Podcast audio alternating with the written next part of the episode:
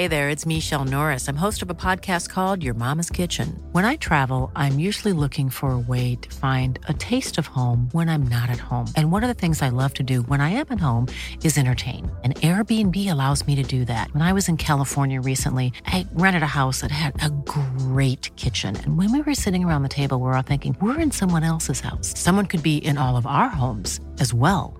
If you have a home, but you're not always at home, you have an Airbnb. Your home might be worth more than you think.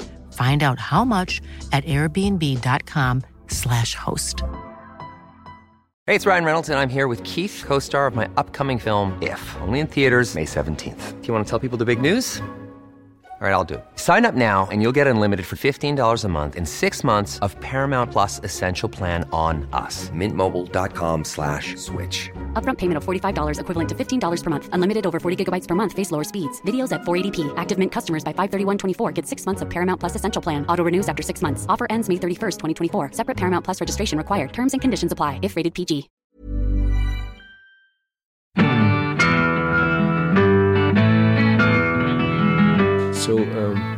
Welcome, welcome everybody to the, the, the podcast. Tell what, uh, a thing that's doing the rounds from Aghyaran, a GA club. They're an intermediate club in Tyrone, and uh, it seems that one of the players put online, you know, a, a, a, a list of instructions that they've got from the new manager, the outside manager, and it's it's headlined Aghyaran fines 2023. One late and no text, three pounds. Two no show, show no phone call, five pounds. Three silly yellow, three pounds. Four silly red, five pounds. Five not in gear training matches, three pounds. Six no foam roller on bands, whatever that is. What is that? I don't know what that. What's a foam roller? It's it's in vogue now, you know, for stretching your hamstrings. Oh, yeah, I know all them, that. You know, everyone everyone has to have one. It's a must-have accessory. No answer on thumbs up down. No answer on thumbs up. I know what down. that, means when you look for a thumbs up or thumbs down on who's available. That's three pounds, That's yeah. and uh, we're, we're we're well past the minimum wage at this stage. And then eight. this is my favourite one. Can hardly say it. Smell of drink at training or games. Dropped. and dro- dropped on a ten pound fine, and then and then in block capitals. These fines to be paid within week of fine issued. Failure to do so equals dropped or doubled. Smell of drink. It's like being. Uh, it's like being 16, 15. I remember when I, you know, and the things you do when you start drinking when you're 15 or 16, and you'd go out. I remember, you know, you'd have these like your parents would go out. My parents would go out for you know, two hours, and you text all your friends, free house, and everyone would pile over. You know, and everyone piles and everyone does drink. You, like it's crazy when you think about it. You kind of think we can do this, we can get away with this in two hours. Get everyone into the house, start drinking, drink your naggins, everything, and then they'll be home at half ten. So everyone get out before they get home, and no, and I'll just be sitting on the sofa when they get back, Yes, reading Dostoevsky. yes. and just like kind of you know speaking, uh, you're kind of like Con Houlihan used to, but just uh, speaking into my mouth like this over the sofa. So Which no, is another thing that managers do now. oh, they do. They speak. Over, They speak behind their Kids do that now as well. Kids, Kids, as copy well. it. Anyway, if it says if it happens a third time, fourth time, etc., fines are doubled, i.e., a pattern. and I Pattern mean, to smell a drink. Rutger, and it's a. It, it, I don't find this funny. It's funny in one sense, but it's what Rut, Rutger Bregman, you know, the uh, economist and historian and politi- and commentator, social commentator, who wrote the book, you know, Utopia for Realists. He said, you know, the 21st century resembles nothing more than a factory. Universities, politics, schools, sports, hmm. where everyone speaks in banal cliches, everyone is obedient and happy to be talked down to, everything is neutral, everything is balance. You know, and I suppose you know it's it's this language that accompanies that, this gobbledygook that has swept the world. I mean, George or- Orwell in a 1941 pamphlet, Politics in the English Language, said, look, This is a very dangerous development. This gobbledygook where people speak without saying anything, Yeah. Um, because politicians can disguise their true meaning. People stop thinking, so they use sort of cliches and they use words borrowed off the shelf. They don't think for themselves. It and it it it has an impact on young people thinking about things themselves, political activism, social activism, and instead, you know, we become consumers. But do you think that it's what do you think the backlash to it is then? Because See, I don't think there is one now because I, think I mean, I've I, one. I've seen it happening. I've seen it happening at first hand in RTE, for example, where Yeah. everything has become blander and blander and more neutral. And what's important is getting through the program safely. Um, and also think that you know the advertising industry, big corporations now have far more influence over our lives than politics. You know, people are young people now are it's it's it's, it's your mobile phone, hmm. and I know it's easy to say that, but there's a real consequence to that, hmm. which is that you know politicians themselves are becoming mere pawns. We see that in America. You know, they're really owned by the corporate donors. It's happening in Ireland, you know, and particularly in games, I think, which is games are supposed to be a sort of a an expression of yourself as a person. You know, Yeah. it's not supposed to be a dull chore. You watch this year's National Football League's just finished. Highly talented teams, all look exactly the same, all play the same, Yeah. all sound the same, all shuffling through their sort of choreographed routine, and there's a somberness because it's just a chore. It's a task to get through, and the only thing that's important is the outcome. the process the process. Yeah, the beauty, the the fun, you know, and, and I think everywhere now we see this human instinct for obedience where people just sort of they want to fit in and they just and, and now this language is there. But do you think, it, but as the language becomes more apparent or becomes more widespread, everyone is exposed to everything now? Like thirty years ago, we had a everything was more local. Everything was divided. You know, things were more local because we didn't. We now we're exposed to the world on a on a daily basis. So you do get this uniformity. It's kind of like a globalization of speech. It's globalization. So like, and yet, like you know, one of the one of the kind of responses to like technocrats was something like Brexit or Boris Johnson and Trump as well, because they were the people who said, "Oh, you could go for a, you could go for a pint with Boris Johnson, or you could you could do this because you didn't sound like anybody else." Um, and so that the Yeah, but- the space has the space has been filled by the people who don't sound like everybody else. Is being filled by the worst people.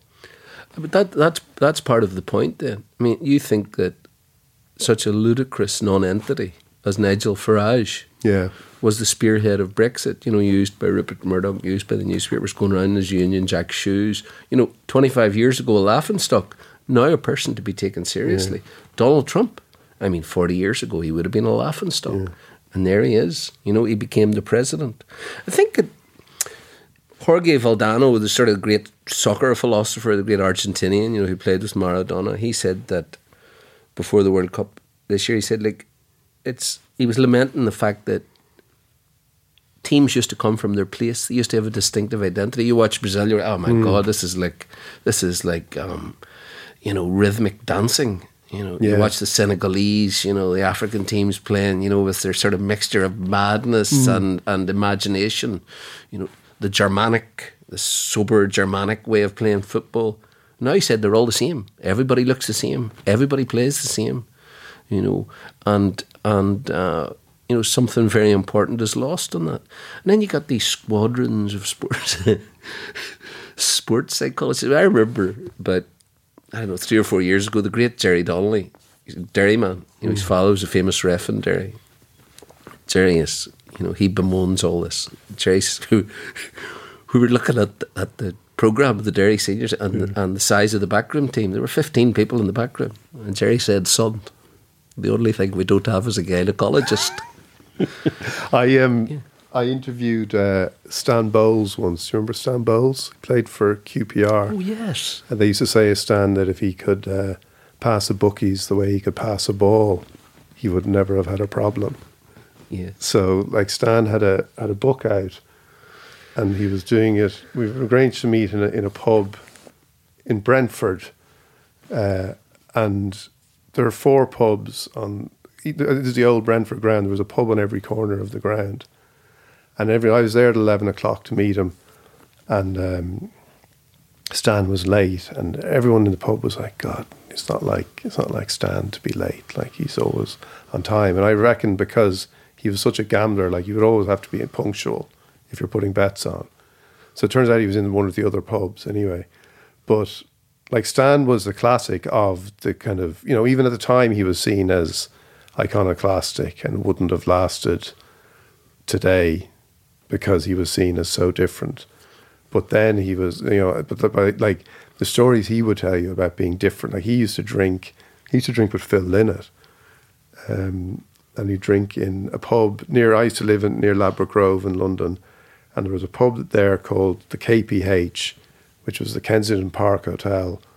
the name of it was it might have been a hotel hundred years ago, but it was known locally as Keep Paddy Happy, because it was where all the Irish used to drink. And uh, Stan used to drink in there with Phil Lynott. And I remember him telling me a story about how he uh, Phil had promised him the merchandise rights for Thin Lizzy. and he Stan was like, everything would have been different if I'd taken up that those off that offer. I was like, I don't think they, I don't think they would have been that different, Stan. Well, there are no there are no Stan Bowles about nowadays. No. Like, I mean, I remember, you know, the, these sports psychologists now who are in, who are an essential for every team. You know, even for, even for club teams. Mm. You know, repeating dull banalities. You know, I mean, I remember. Thirty years ago, we, we laughed at that Mm. We just laughed at it. We were incredulous. I mean, whenever whenever Eamonn Coleman was taking the Derry team, God rest him, we loved him. In 1993, after we'd he thought thrown away in All Ireland in 1992, when we were clearly ready, uh, he said he, said, he announced at the start of the year to a bewildered Derry dressing room. I mean, Eamonn was a, a bricklayer from from Ballymaguigan you know, he was a he loved football and he loved footballers and he, he had tremendous passion which transmitted itself to you know those were his great gifts. Mm. You know, he, he, he, he, enthused you and he let you play. He let you play. But to our amusement, he announced at the start of the year, he says, boys, he says this the way Doc, he says, I'm bringing in a very eminent man, he said, to, to, to, to, to, to the squad, he says. He's a very eminent man. He's worked with Olympic teams. And he, he, he, he's going to help the team, you see. This guy called Craig Mahoney, an Australian mm. sports psychologist, who was starting to garner a reputation right, you know, at the start of sports psychology. And uh, so there was tittering and laughter, you know, and people asking stupid questions, and Coleman getting embarrassed at this, and yeah just general laughter in the changing room, you know, because everybody was adults in those days. You know, you weren't children. And uh, Brian McGilligan, our fearsome midfielder, you know, all six foot four and 16 and a half stone of me, strongest man I ever saw. His strength was endless. I mean, he was like a, you know, on the field he was so powerful, you know, that if he hit a fella, you know, he would seriously injure them without realising that he'd done it. He was a terrific rugby player as well. Gilligan says to me, he says, what damn? Brolly says, uh, Agus Coleman said, and he's he's going to have a chat with each player when he when when when, when we, we bring him in. He's mm. going to then you know over the course of the next three or four months he'll chat to everybody and get used to everybody, etc. etc. You see, so they brought Craig and he says, "All right, guys, you know, good to see you, you know, all this here." And he gave a good one of these sort of talk. Nobody could really understand what he was talking about, which is the Vogue, you mm. know, input input path providers and all that sort of thing. This language of mumbo jumbo. So anyway, Miguel says, "Bro, um." What sort of a boy is this? I says, well, you know, he's a sports psychologist. He says, but what, what would be talking to me about? I said, well, you know, it, um, it's the usual psychology stuff. I said, you know, be asking you, you know, what your relationship was like with your mother, you know. did, did, and you could see McGilligan's face starting to go, you see. I says, um, do you know, have you ever had any sexual feelings for your mother? he sees me yelling on. What the fuck? He says to me. I says, but it's like it's standard psycho- psychological stuff. As he went to bed, he says, "Fuck off." He says, "You can fuck away off of that." You see, and I says, "No, but it's you know, like that. Keep it, keep it totally straight." You see. So anyway, Craig was sort of pulling boys aside as we were going out of the changing room. You know, one at a time, every now and again. You know, so he'd say he'd, he, he was he was taking a player and maybe spent fifteen minutes with them while the training was going on. and I think he might. Anyway, he collared McGilligan and I said, oh, fuck, I've got to, I've got to hang back to hear this, you see. So everybody's trotting out. I said, Brian, can I have a word? You see, McGilligan sat down and he, says- he says to him, Brian, you know, he said, uh, can I have a word with you? And McGilligan says, get a fuck. and, ran, and ran out onto the bench. And, and, and Craig, in fairness to him, quickly realised, look, you know, I'll, I'll sort of be a, I'll, I'll keep a very discreet presence here in the background and I'll try to give practical advice so far as is possible. But I won't But ask you about your feelings no- for your mother. Now, you know, I mean, it's it's everywhere. Sports psychology. But could that, that, talk to me. I want to ask you something there, just about Yeah, what you said about the RTE panel. Like, where do you see it there? Like now, you feel there's a, that sense of uniformity there because, I, like, I was thinking about this in terms of, like, I remember the RTE soccer panel with Giles and Dunphy, and I'd be at matches in the press box, and you'd watch some terrible Ireland game, and the only guaranteed entertainment, everyone would leave the press box at half time to come down to watch Giles and Dunphy and Brady.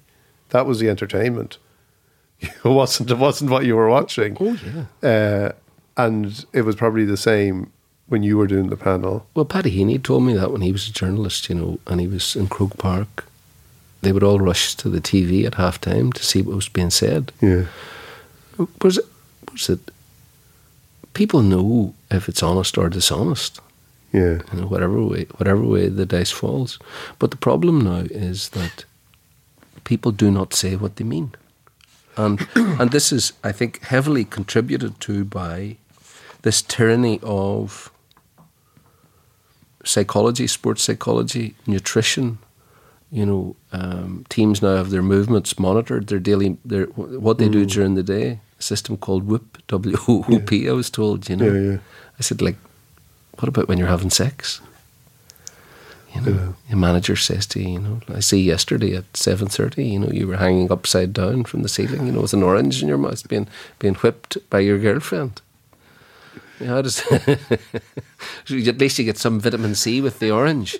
But this this idea of you know everything around what you do being controlled, the robotification of sport, the robotification of life. I mean, Jerry Donnelly, you know, whenever he became the Derry PRO,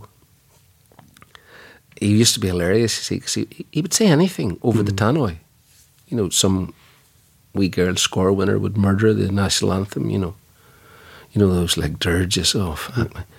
and he would say, he would say, "Oh, sweet Jesus," he would say into the into the tannoy. You see, but and he used to, he used to, he used to make up the pen profiles of the Derry players. Like we were a very famous team, you know. So he started making up pen profiles because he was bored with, uh, you know, what you would say, oh, teacher, teacher, teacher, teacher, you know. But so he say like um, fashion designer, you know, entrepreneur. And there's a fellow, Johnny Niblock from Magherafelt. He uh, Jerry put him in the program as a taxidermist. you see, and Johnny would be one of the Niblocks from Magherafelt. I don't know how you'd describe Johnny, but anyway, he was on the. He was sort of maybe, you know, he's second or third sub on the squad. A great trainer and all, great lad. So anyway, that was for the first round of the championship, which we won, hmm. and then Jerry Jerry got a phone call from Mrs. Niblock on the like the Thursday night following. Jerry, do you know what you put in the program about our Johnny? She says people are calling at our house with cats and dogs to get them stuffed. Is there any way you could take that out? Jerry says, oh, absolutely no trouble, Mrs. Niblock. You see. So then he changed his pen profile for the next championship game. And Jerry standing up beside, because he was the PRO, so he had to look after the commentary teams and all that. BBC Radio Ulster were there. And Jerry said, you know, about 10 minutes to go, Johnny Niblock was sent out to warm up on the touchline.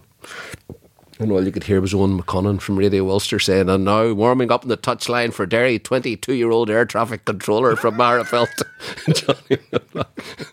And all that, you know, Ronan Rocks, he, he, he, he put Ronan Rocks in. Ronan, who's a terrific footballer from the Lip and won an All Ireland under 21. He put Ronan in as a metallurgist.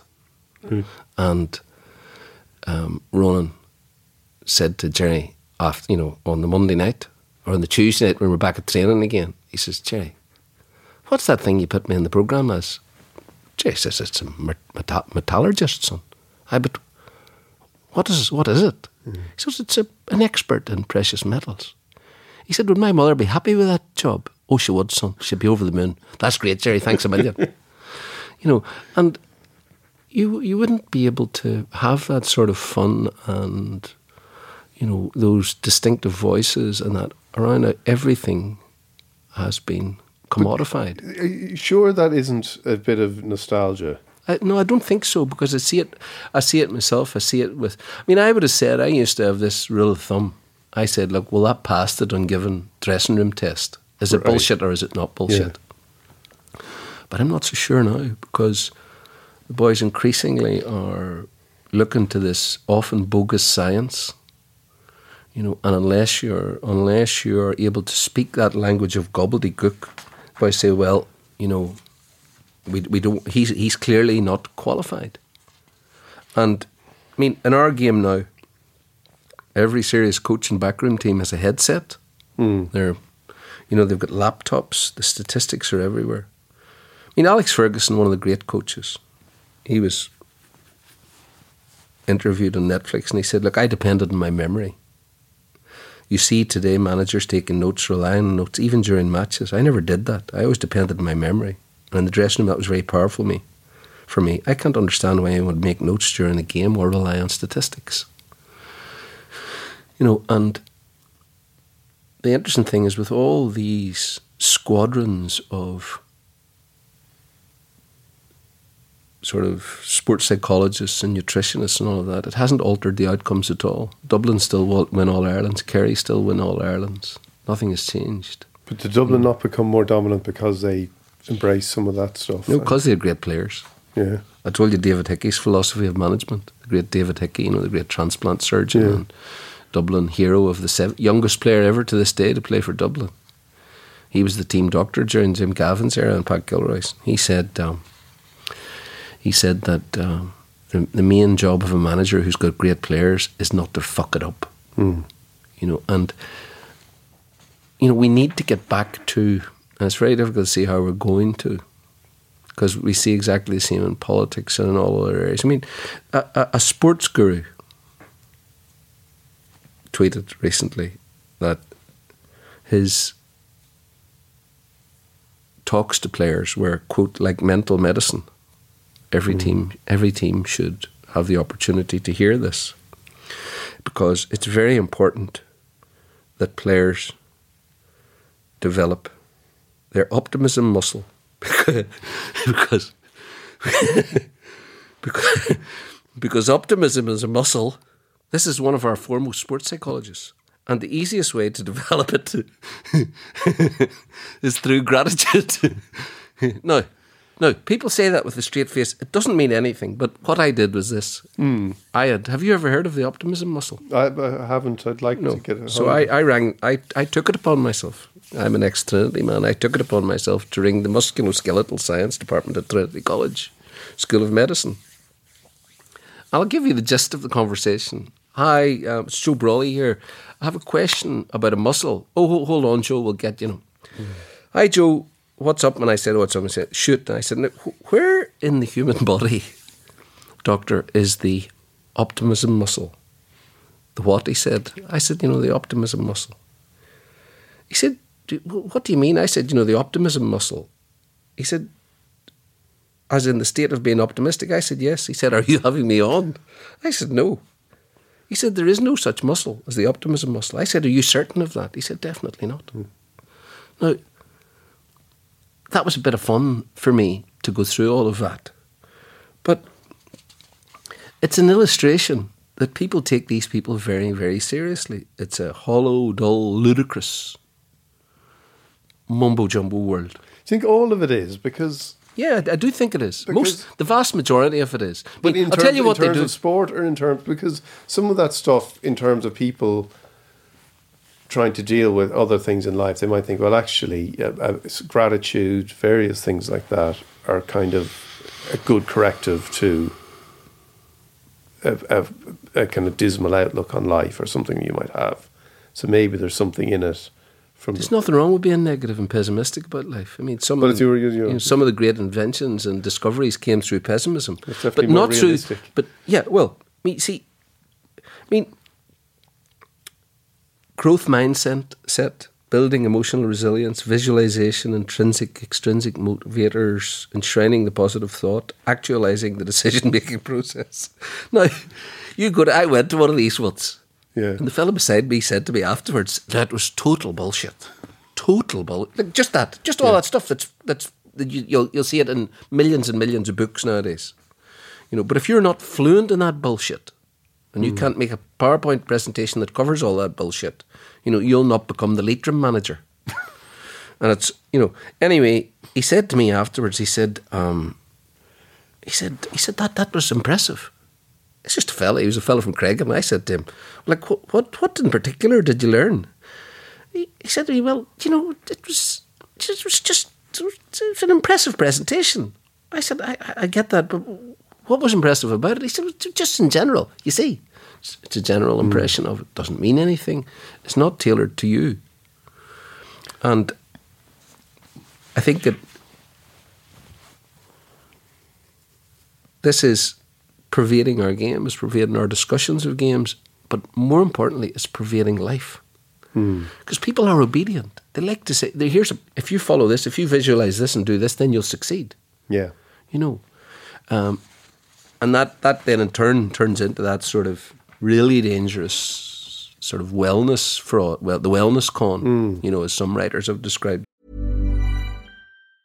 Planning for your next trip? Elevate your travel style with Quince. Quince has all the jet setting essentials you'll want for your next getaway, like European linen, premium luggage options, buttery soft Italian leather bags, and so much more. And it's all priced at 50 to 80% less than similar brands. Plus, Quince only works with factories that use safe and ethical manufacturing practices. Pack your bags with high-quality essentials you'll be wearing for vacations to come with Quince. Go to quince.com slash trip for free shipping and 365-day returns.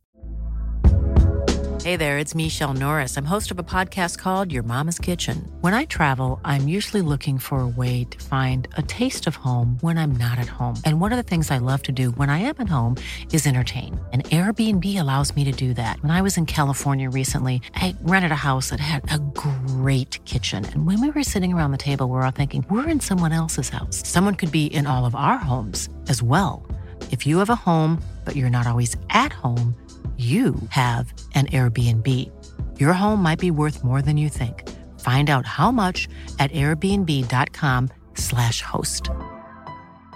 Wow! Nice. Yeah. What you're hearing are the sounds of people everywhere putting on Bombas socks, underwear, and t-shirts made from absurdly soft materials that feel like plush clouds. Yeah, that plush. And the best part? For every item you purchase, Bombas donates another to someone facing homelessness. Bombas. Big comfort for everyone. Go to bombas.com slash ACAST and use code ACAST for 20% off your first purchase. That's bombas.com slash ACAST. Code ACAST. Yeah, like I know what you like. There was the great line. Steve Archibald, the, the Scottish player who played for Barcelona, said, uh, "Team spirit is an illusion gr- glimpsed in victory." You know, and meaning that like there's no such thing as team spirit. There's just a team that wins, and then everyone says everyone sort of pro uh, retrospectively attaches meaning to a lot of the things because a team is winning. You know what I mean? And it, it goes into like. Do you remember there was a Oh, guy? yeah, yeah, of course, There was a course. guy. There was a guy, Steve Peters. Do you remember Steve? He, he worked with Ronnie O'Sullivan. He's a sports psychologist. He's talking about your inner chimp. Well, he was the guy who was, or was it him or Enda McNulty who who did taking a tin opener to your brain? No, I think that might have been Enda McNulty. He was he, he had the inner chimp was his one, uh, and he was working with Luis Suarez when Liverpool were trying nearly won the league in 2014, but they didn't talk so much about him when Luis Suarez then bit the fella's ear off at the 2014. Yeah, see, they World do. Cup. These psychologists, what they do is every now and again, one of them hits lucky. Like Yeah. for example, if you if you rock up and Limerick under 21s have just won three in a row, and these guys are vast, they're brilliant specimens, they're outstanding hurlers, they're once in a lifetime group, Hmm. and you're their sports psychologist. Well, it goes into your CV. Worked with, or you know, I worked with Brian O'Driscoll. you know. Yeah. I, I, and then, but I mean, as you say, you know, we don't, we don't sort of see them, you know, when, when, um, when they're, you know, But but surely motivation. when they're working for Antrim in Division Four of the National Football League. I mean, John Morrison got a hypnotist in.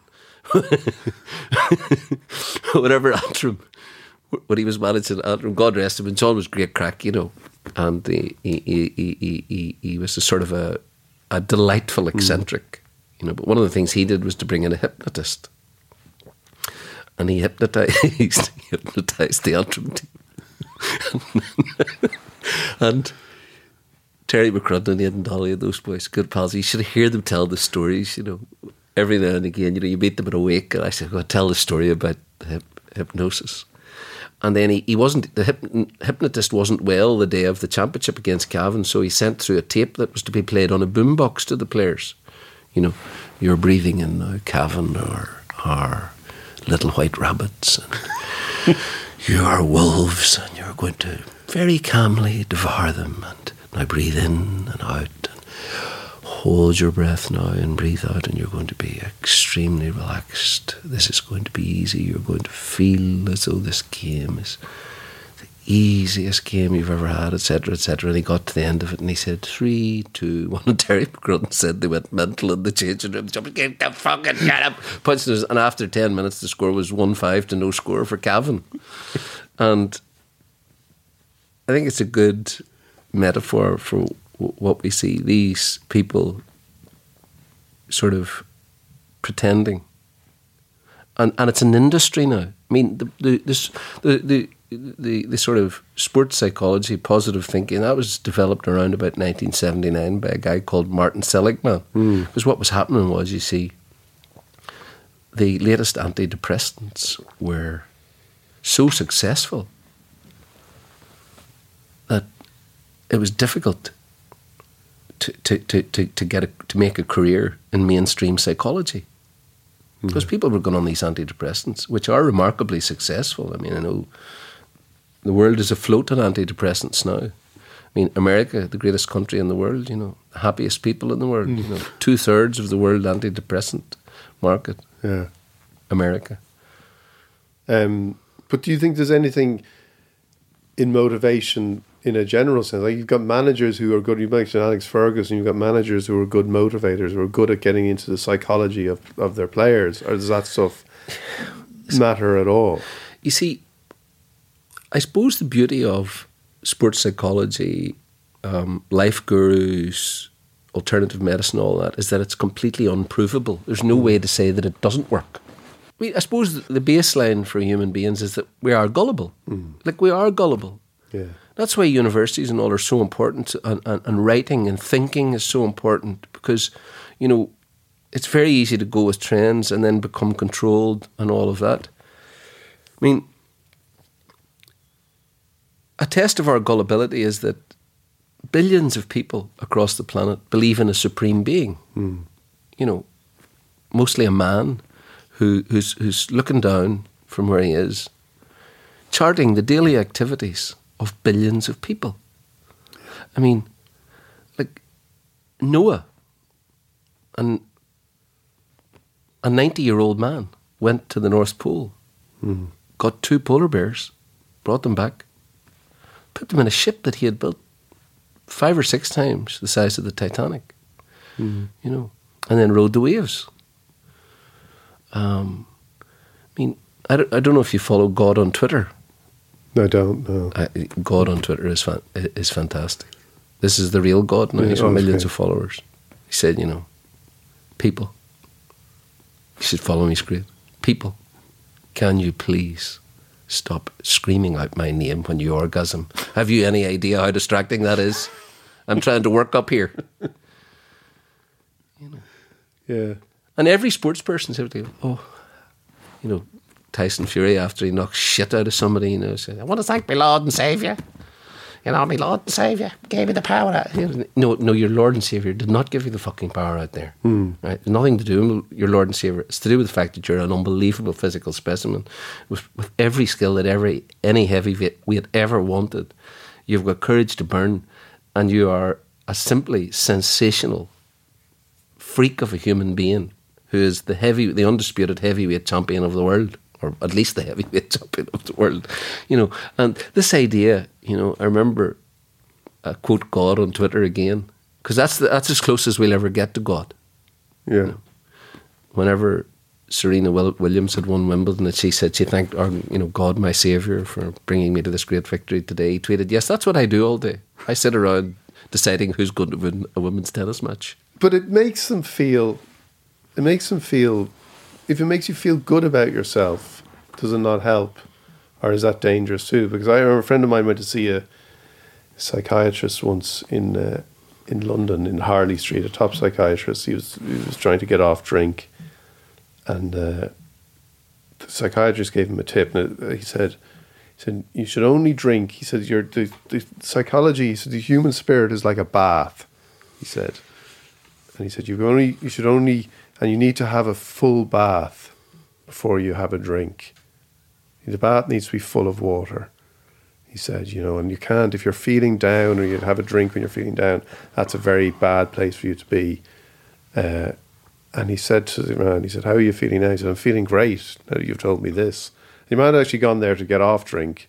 And he said he felt so great having been told that he just needed to fill up the bath with water that he headed straight from Harley Street right into Soho, where he, he disappeared for about five days on the drink because your man had told him how, how great he, he should be feeling now that the bath was full if, of water. If, if if if you can say anything convincingly, and mm-hmm. nowadays you see you've got the advantage now that there are.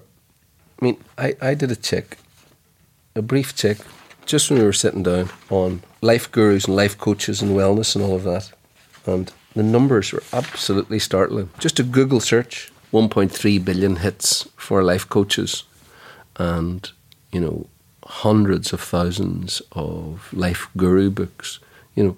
And really they're just modern snake oil salesmen you know. They're just they're selling crap. It should be i mean i mean the the doyen the doyen of all life coaches is deepak chopra. And deepak became very very famous when he went on the oprah winfrey show I mean, in this stuff, you would say, well, this guy's completely absurd. Ten- 10,000 people go to his seminars. I mean, he, he makes 80, 100 million a year. But he told Oprah Winfrey that people grow old and die. Now, he keeps a very straight face because they have seen other people grow old and die. You say that aging is a mistake. Well, you know, when I was researching this book, I found that we have some real misconceptions about the aging process. For example, almost everybody believes that aging is fatal. But you look at the data and you'll find nobody really dies of old age. Aging is simply learned behaviour, which at the time prompted one of his devotees, Demi Moore, you know, who's married, hmm. who was married to Bruce Willis, to announce she had decided she was going to live to 130 years old. Fair enough. I have yet to choose Your age. what age I will live to. See, and then the pernicious side of the philosophy is that if if it doesn't work out for you, whether it's curing yourself of cancer, you know, or or you know, becoming a tycoon, well, it's it's your fault. It's, it's nobody Yeah. else's fault. It's your own fault. Yeah, that's it, isn't it? The optimism muscle. I've only got one optimism muscle that I'm aware of, and I have absolutely no control over it. It is the happiest muscle in my body. and how dare how dare anybody tell it what to do? That's a different podcast. Yeah. If there's youth in your heart, show the calendar out. Cause your age depends on you. Fairy tales can come true. It can happen to you young. For it's hard you will find to be narrow of mind. Planning for your next trip? Elevate your travel style with Quince. Quince has all the jet setting essentials you'll want for your next getaway, like European linen, premium luggage options, buttery soft Italian leather bags, and so much more and is all priced at 50 to 80% less than similar brands. Plus, Quince only works with factories that use safe and ethical manufacturing practices. Pack your bags with high-quality essentials you'll be wearing for vacations to come with Quince. Go to quince.com/pack for free shipping and 365-day returns.